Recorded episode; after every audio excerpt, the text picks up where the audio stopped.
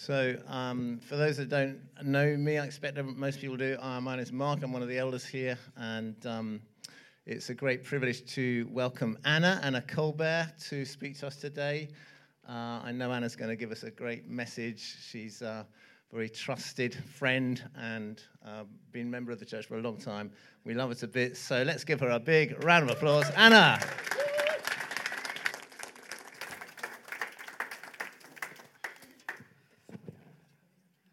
Yeah, no, it's fine. Just give myself a moment to get sorted out. Ah, excellent. Well, thank you so much for that. Um, thank you, Sheila, for coming and just sharing that with us. It, it obviously fits really nicely with um, what we're going to be thinking about this morning. And um, don't you just love it when God starts weaving his way, um, yeah, through a Sunday morning? And yeah, just so aware of the presence of God here this morning. I, I woke up this morning, um, obviously knowing this this was coming ahead, and I just had a song um, on my heart as I woke up, and it was just the phrase of a song, and it was um, it just said, "Jesus, Jesus, you make the darkness tremble." And it just kept resonating with me. I was like, oh, something's going to happen this morning. Something significant is going to happen this morning that's going to make the darkness tremble. And we were sort of praying it through um, in the prayer meeting beforehand, and then we sang about it. And it's like, yeah, I really believe that that is going to happen this morning. That through the things that we're talking about, the things that we're expanding on, that the darkness will tremble. And so, yeah, I'm looking forward to all that God's going to do. So, I'm going to be continuing our series in fear, as you've heard. And just today, we're going to be exploring some issues around the fear of death. And um, when I was preparing for this at home, I was um, sat out in the garden. I'd got books and papers and various things all around me. And Charlotte came over to me and said, um, Mum, what are you, what are you doing? So uh, I said, Oh, I'm just preparing. I'm, I'm going to be, you know, talking, um, you know, in a few weeks' time um, in our fear series. And she said, Oh, what are you talking on? I'm talking about um, fear of death. So she looked at me and she was like, Oh, fear of death. She was like, Well, that doesn't sound too happy. and that, that was her kind of take on it. She was like, Oh, why, why would you be talking about that? That doesn't really sound too happy. And I don't know, maybe you're sitting here this morning thinking, Oh, this will be interesting. Half an hour talking about death. That's going to be uh, not too happy, but hopefully that will be uh, challenged as we look at um, some of the exciting d- stuff as we consider what Jesus has actually achieved for us through his death, as well as looking at our human death and the, the fears that we have associated with that. So, there are a few things in life that we can be certain of. And one thing that we can be certain of, one certainty for us all, is that we will all face death at some point. Um, it says in the Bible, in a book called Ecclesiastes, chapter 3, and verse 2, it talks about there being a time for lots of different things. It lists lots of different things. And it says there's a time to live and there's a time to die. And then later in chapter 7 of Ecclesiastes, it says death is the destiny of everyone.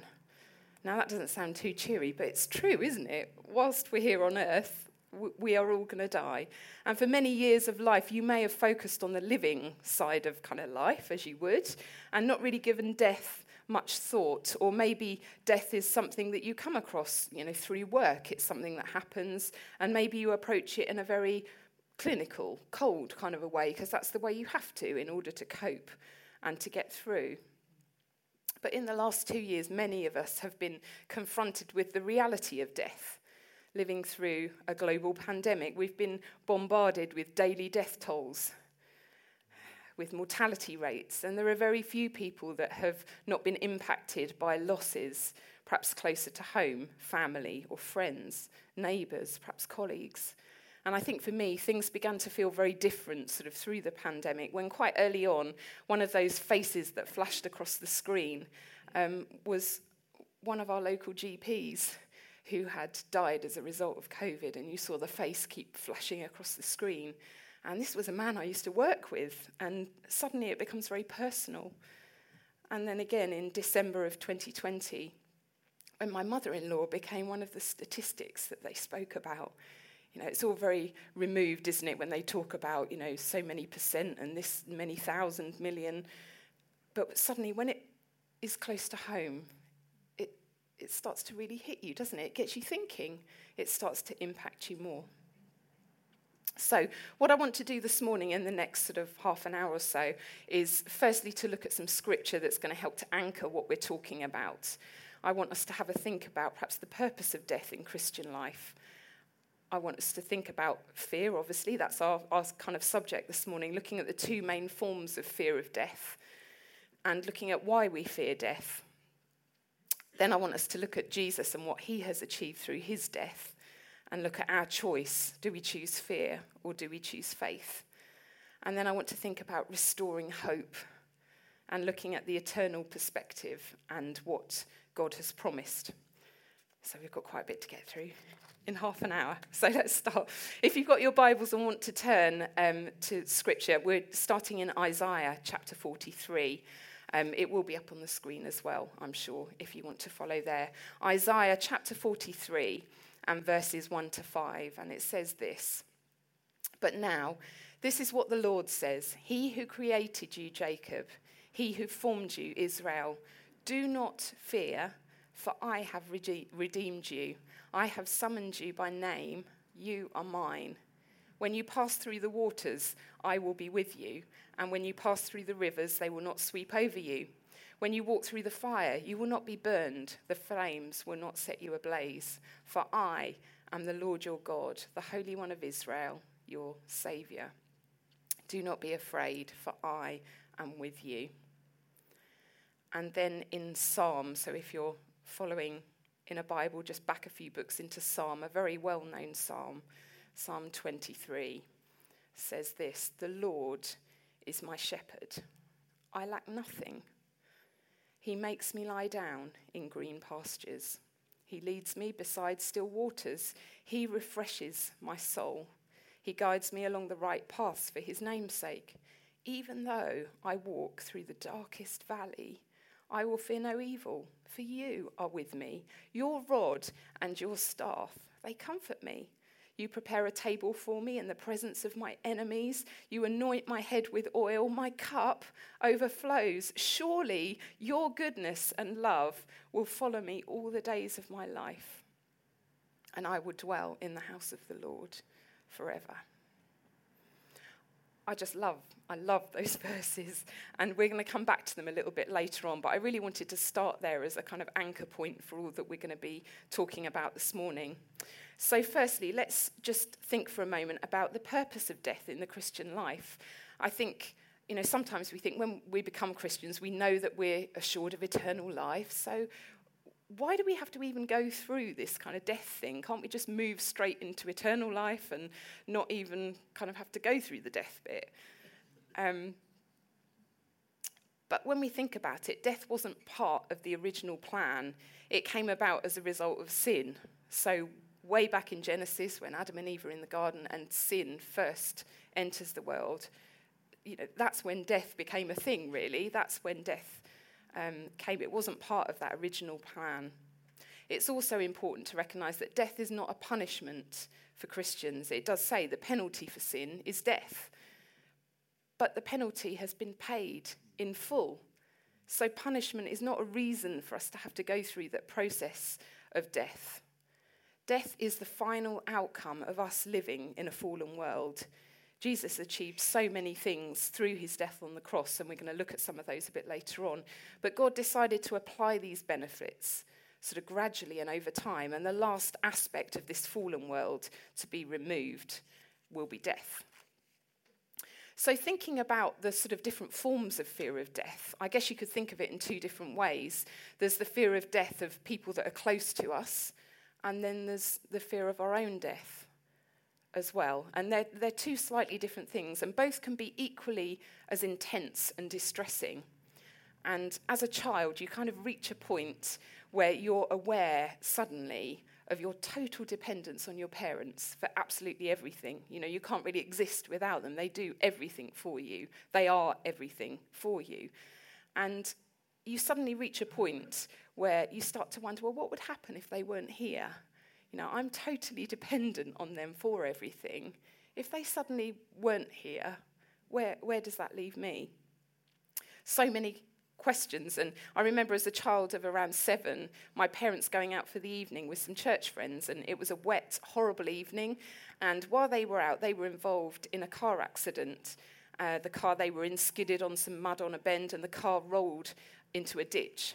And fortunately, all the people escaped with cuts and bruises and just a few broken bones. But I remember the commotion as a child the next morning of kind of hearing everything that had happened, of seeing my dad's arm all bandaged up and my mum's bruises, and starting to think as a child of sort of seven, mm, this could have been a lot worse. what, what actually would have happened if they'd have died? What, what happens to me? And what happens to them if they die? And I did have a lot of questions at that point. And even when we have a relationship with God through Jesus, we can still find ourselves vulnerable to fear and worry about death. And I don't know whether you think much about death. I think many of us are more aware of our own mortality, particularly in light of the last few years. And ironically, it seems that when it's more remote and it's something we're kind of aware of, you know, you see the pandemic stuff, but when it's out there, it tends to worry us more than when it's a reality that we're facing kind of head on, even if it was perhaps at a time that we weren't expecting. And I know that many of you will be aware, um, I've spoken about it before, that about nine years ago, I had to face the reality of death for myself.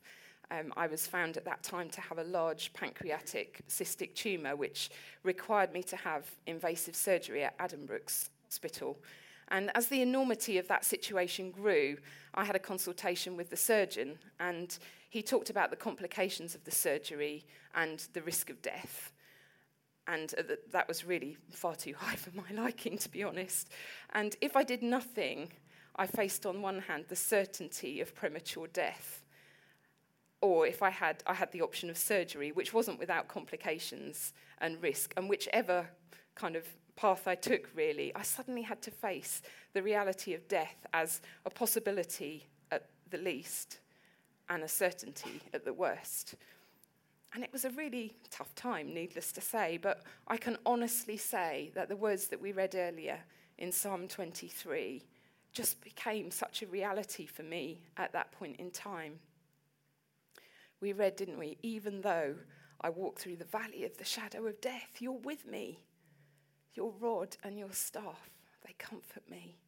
And I found extraordinary comfort as I faced extraordinary trials and He will not put us through things that we can't bear. He will not put us through anything which we cannot bear. We read in the Isaiah verses, didn't we? When you pass through the rivers, they will not sweep over you. So, why do we fear death? I'm sure there's probably lots of reasons, but I've just picked out a few for us to think about this morning.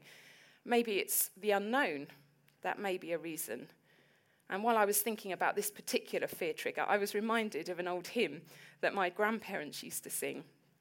And the author of this hymn, John Parker, was a guy born in 1825, so it's going back quite a long way.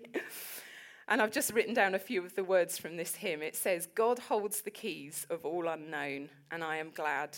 If other key- hands should hold the key, or if he trusted it to me, I might be sad. I cannot read his future plans, but this I know I have the smiling of his face and all the refuge of his grace while here below. Enough, this covers all my wants, and so I rest. For what I cannot, he can see, and in his care I saved shall be forever blessed. We don't know the details surrounding our death. We don't. We don't know the date or the time, the circumstances. They're unknown to us. But we need to remember that whilst it's unknown to us, it's not unknown to Him. And in Revelation chapter 22, verse 13, it says, I am the Alpha and the Omega, the first and the last, the beginning and the end. And we can be confident in that, that although there's a lot of uncertainty and unknown, He knows. He knows the start from the finish, and we can be confident in that. So maybe it's lack of control. Maybe that's a reason that we fear death. And part of becoming a Christian and having a relationship with God through Jesus is that we hand over the reins of control for our lives to Him. We entrust our lives to Him and surrender control to Him.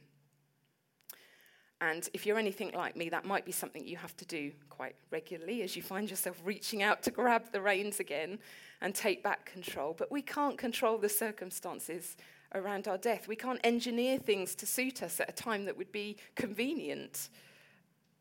It doesn't work like that. And Tim reminded us last week that fear can occur when things are out of control. But we have a choice at that point. Do we choose fear or do we choose God? That is our choice. Maybe it's doubt. Maybe that's a reason that we fear death. Maybe we doubt what's going to happen when we leave the earth or whether we really have a relationship with God. Are God's promises really true? And we're going to look at some of the promises of God a bit later on and explore how they really are true. So let's look to Jesus and what he did for us. So, firstly, he offered a perfect sacrifice for us. He offered his perfect life as we couldn't offer a perfect life of our own.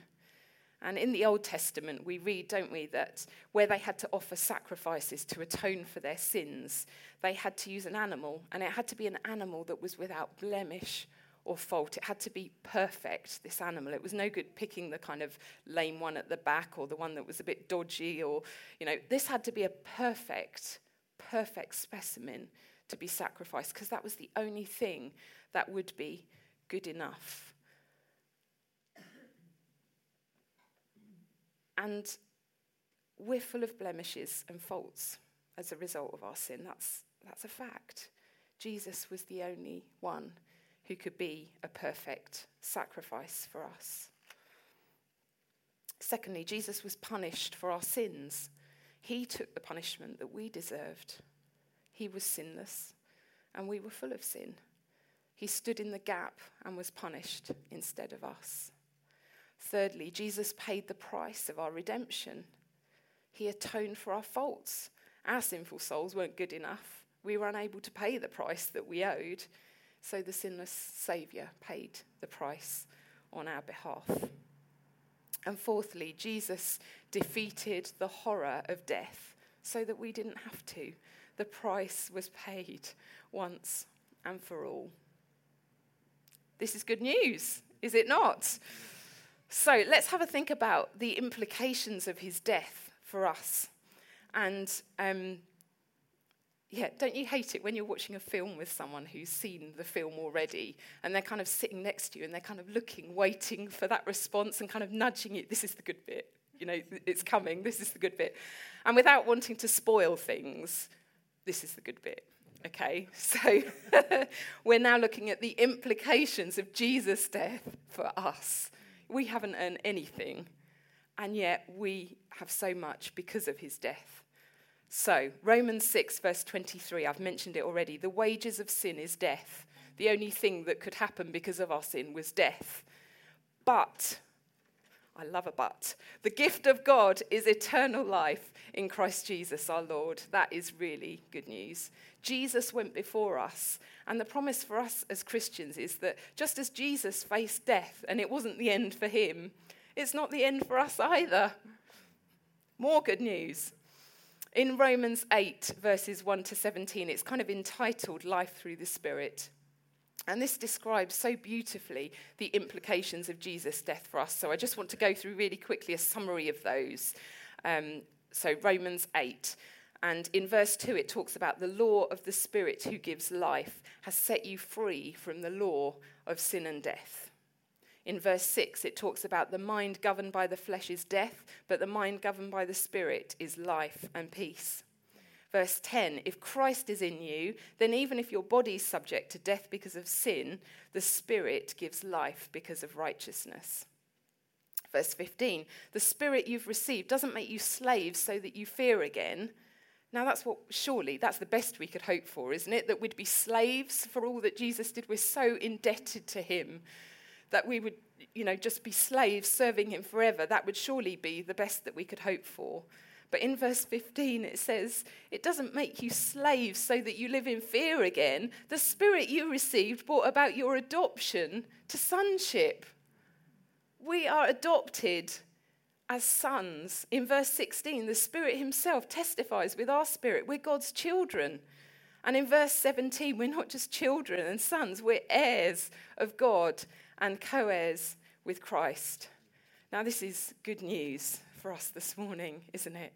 It's good news that Jesus has accomplished so much for us, and the implications for us are just staggering. So let's come back again to this issue fear or faith. Fear or faith. Surely, after what we've just read, we're challenged to move from a life that's perhaps consumed by fear to one that's full of faith. And in Psalm 23, which we read earlier, it says, I will fear no evil. Now, that rather impl- implies that there's a choice for us, doesn't it? I will, I'm making a choice. I will fear no evil. It's not you know, something that we just think, oh, well, you know, there's so much going on. It's difficult, you know, of course I'm going to fear. No, we make a choice. We make a choice that says, I'm moving from a life consumed with fear, considering all that Jesus has done and all that's accessible to me. I'm moving into a life of faith. I am making that choice. And if we want to move from a life of fear into a life of faith, let's just consider faith for a moment. What, what is faith? Hebrews 11, verse 1 says, Now faith is being sure of what we hope for and certain of what we do not see. So hope is key to faith. Do you have hope this morning? Do you have hope? Maybe you're not sure. Tim Keller wrote a chapter in a book on the subject of death, and he entitled this chapter, Rubbing Hope into the Reality of Death. And I, I just really love that. I, um, we watch a fair bit of cooking kind of programs and stuff in our house. And um, one of the things that we sometimes see is, is Jamie Oliver in the kitchen. I don't know whether you've ever come across him, but he loves nothing better than to get whatever it is he's working with and a lovely bit of marinade. He gets a nice bit of meat and he will be rubbing that marinade into the meat very enthusiastically. He doesn't just get a brush and just do a little dab here and there. He gets a good old handful and he's massaging it into the meat. And that's what I take from this, from what Tim's saying, Tim Keller. Rubbing hope in that enthusiastic way. That's how we need to approach death. Get hold of it, massage it in. We're applying hope and massaging it into the reality of death. We can't change death. We can look at it in a different perspective. It's still going to happen. But we can apply the hope that, that we have um, to death. So let's try and restore some hope this morning. I want you to be able to lift your eyes and get focused on an eternal perspective. So, Tim Keller also wrote a whole book on death called On Death. Um, and he describes four different kinds of hope in this book. And I just want to go th- through those with you now. So, the first type of hope that he describes is a personal hope. This is what we have to look forward to. Thessalonians chapter 4, verses 16 to 18. For the Lord himself will come down from heaven with a loud command, with the voice of the archangel, and with the trumpet call of God, and the dead in Christ will rise first. After that, we who are still alive and left will be caught up together with them in the clouds to meet the Lord in the air. And so we will be with the Lord forever. Therefore, encourage each other with these words. And the words that are used in, in those verses, um, it says, we will be with one another. It says, we'll be together. And these words indicate that there will be personal relationships in heaven. It's not just, I think we often think of heaven as kind of, you know, going to be with angels and kind of being with God. We don't really give a lot of thought to the fact that there are going to be personal relationships as well when we're in heaven. So we can have, you know, this Christian hope is for a personal future of love relationships. We can be in relationship with one another in heaven as well. So that is our first, that's personal hope. We also have material hope. And this is taken from Luke chapter 24. And in verse 37, we read of the risen Jesus. And this risen Jesus has a physical body, and he's eating with his disciples. And when we get to heaven, we will have new bodies. That's also very good news, isn't it? We will have new bodies when we get to heaven. We will have, um, we've got this material hope. and we will get new bodies. Our future is not an immaterial one. So we're not going to float about like some kind of spiritual, you know, ghosts or something. It's not about, you know, just doing that. It's about walking, doing physical things, loving one another, about singing, hugging, physical things. We have material hope. This is the final defeat of death. It's not just a bit of consolation for what we've lost having kind of left earth. Um, this is um, yeah, it's a personal future of love relationships and the restoration of all things. It's life as it was always meant to be.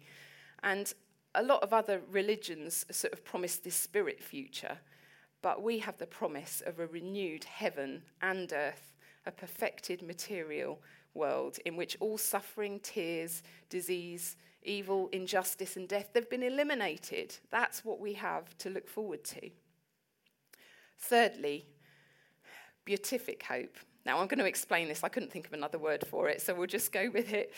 This is the hope of seeing God face to face. Okay, so we've just explained we're going to be with each other in heaven, um, and that's going to be great. We're going to have a new heaven and a new earth, but we're also going to see God face to face. We're going to be with the Lord forever. And I don't know about you, but those moments here on earth, perhaps in worship sometimes when you just feel so connected to God. You feel such a, a closeness, you feel the Spirit with you, you feel full of joy and love, and there's such a connection, and you just want that to last forever. It will. this, this is it. These moments are going to become an eternity for us. We will be finally fully known and yet fully loved. And that's kind of strange to us here because the moment on earth that we are fully known, people start backing off because we're not all we cracked up to be, really. We're human, we sin. And there's something about that that's not very appealing. So when we're fully known, people start just backing away. But this is where we'll be fully known and yet fully loved. Fully loved, fully embraced. Fourthly, we have assured hope. And this is unique to us as Christians. Other faiths talk of an afterlife, but there's not really a guarantee as to who's going to enjoy it. It seems to be kind of dependent on quite a lot of things, and they're not really measurable and they're not entirely certain. But Hebrews 6, verses 19 says, We have this hope as an anchor for the soul, firm and secure. More good news. So, just some practical points. If you are here this morning or listening online and you are fearing death and you want to know how to move on from that, six things just to think about. Firstly, you need to acknowledge your fear. I think often we tend to kind of suppress our fear a bit. We sort of think, I shouldn't really be, particularly about fear of death. This isn't something I should be worried about. We've got the promise of eternal life. I'm a Christian. I shouldn't be fearing death. And we tend to squash it down, cover it over, pretend it's not there. We need to acknowledge our fears. Yeah, we need to shine the light on it. Shine the light on it, expose it for what it is, acknowledge your fear. Secondly, consider any possible triggers for your fear. Now, there may be a lot. I've picked out just a few the unknown, perhaps lack of control, doubt. There are many, many others. But sometimes that can be helpful just to expose those things. We need to confess our fear. We've heard already in this series that the command, sort of, do not fear, is mentioned over 500 times, we believe, through the Bible. It's a command, isn't it? Do not fear. That's what we're encouraged to do. So if we are fearing, then we need to perhaps give some thought about confessing that fear and repenting of it. You know, God commands us not to fear, and if we're fearing, we need to come to God and, and say sorry and turn away from that. Not in a heavy way, but God wants the best for us. He wants the best for us. So, we've acknowledged fear, we've considered triggers, we've confessed our fear, we need to make a choice. Is it fear or is it faith? We need to make that choice. Fifthly, be accountable. We're, we're meant to be in community with one another, aren't we? We are meant to be living in community, supporting one another. Be accountable to someone. If you're fearing this morning, get alongside someone and just say, I'm struggling with this. Will you walk with me through this? Let's encourage one another. If you're approached by someone who is fearing, get alongside them. You know, walk them through these practical points. Be with them. Help them. Point them to the promises of God. Let's encourage one another in this. And sixthly, medicate yourself with the Word of God. We don't think twice, do we? If we've got a headache, we'll reach for the cupboard, we'll go and get the paracetamol or the ibuprofen without a second thought. But when we're fearing, do we reach for the Bible and pick up the Word of God? Do we apply it three times a day at four hour intervals or whatever it is? Do we regularly pick it up and let it minister to us? Let it speak to us? That's what we need to do. That's what we need to do. So if you're fearing this morning about anything, whether it's fear of death or any of the other things we've covered, pick up your Bible, medicate yourself with the Word of God, because it will do you so much good. So much good. So, just as we kind of bring this to a conclusion, what has God promised us? What has God promised us? Firstly, nothing can separate us from his love. In Romans 8, verse 35, it says, Who shall separate us from the love of Christ? For I am convinced that neither death nor life, angels nor demons, present nor the future, it goes on to list quite a lot of other things, will be able to separate us from the love of God that is in Christ Jesus our Lord. Nothing can separate us from his love. Secondly, he's gone to prepare a place for us, he's promised it. It says in John 14, verses 1 to 3 Do not let your hearts be troubled. You believe in God, believe also in me. My Father's house has many rooms. If that were not so, would I have told you that I'm going to prepare a place for you? And if I go and prepare a place for you, I will come back and take you to be with me, that you may also be where I am. He's preparing somewhere for us for eternity. Thirdly, he holds the keys of eternal life. In John 3, verse 16, we read, For God so loved the world that he gave his one and only Son that whoever believes in him shall not perish but have eternal life. Fourthly, he will wipe away every tear. And it says that in Revelation 21, verse 4 He will wipe away every tear from their eyes. Fifthly, there will be no more death. It goes on to say in Revelation 21 there'll be no more death, or mourning, or crying, or pain, for the old order of things has passed away. And sixthly, he will be with us. Matthew 28, verse 20 says, And surely I'm with you always to the very end of the age. Now, that's just six promises. There are many, many more. That's not an exclusive list for sure. But just six things this morning for us to really think about. Let them sink in this morning. So, as we bring this to a conclusion, what can we conclude about death and fear of death? It says in Hebrews, He who promised is faithful. Now, they might only be six promises, there are many more, but He who promised is faithful. We can trust Him. The Bible doesn't say, don't fear death. It's natural, it's inevitable, we all have to go through it, so just don't fear it because it's going to happen. No, it doesn't. It says, don't fear death, it's defeated. It is defeated. We don't need to fear it. He has done it, He's paid the price. Death's sting is removed. Yes, the bite remains. It still hurts. It still hurts when we lose people close to us. It hurts. It hurts so much. The bite remains. We have sadness. We have loss. We have sorrow. And Jesus knew that. He knew that when Lazarus died. We read that he wept. He was just deeply sorrowful, and he knew he was going to raise him to life again. But he was still full of loss and sorrow. But we remember that the sting is removed, even through that loss. So we need to look on death as a passage to Christ and then look beyond it to heaven. So we're nearly at an end. So, how can we apply this to us? I guess the first most obvious thing is do you have a relationship with Jesus Christ this morning? Because there's an invitation for you today. we read the verses, didn't we, in John 3:16? For God so loved the world. He so loved you that he gave his one and only son that whoever believes in him shall not perish but have eternal life. The promise of eternal life is yours this morning if you believe in him. If you believe in Jesus, the promise of eternal life is there for you. So if that's you this morning and you're wondering about it or you know that you don't have a relationship with him, consider it this morning. Eternal life is a promise for you if you believe in him. Have you found yourself walking a path of fear, perhaps, rather than a path of faith? Maybe you're battling fear of your own death, or perhaps the death of someone close to you.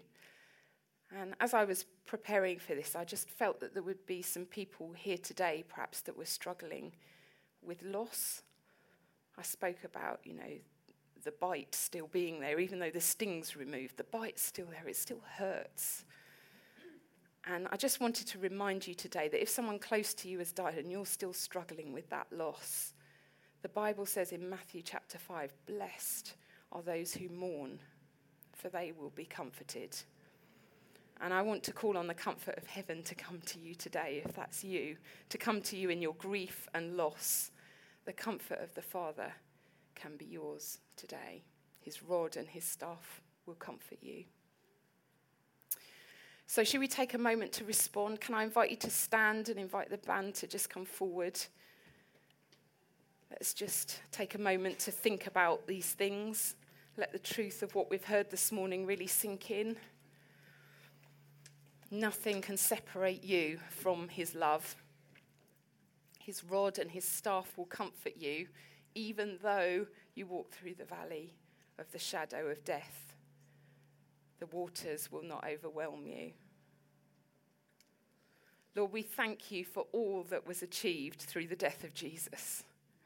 Jesus, we thank you that you defeated death once and for all. Thank you that you hold the keys of eternal life, that you've gone to prepare a place for us, that we might be with you forever. Would you help us now as we move forward this morning, reminded of the hope that we have in you?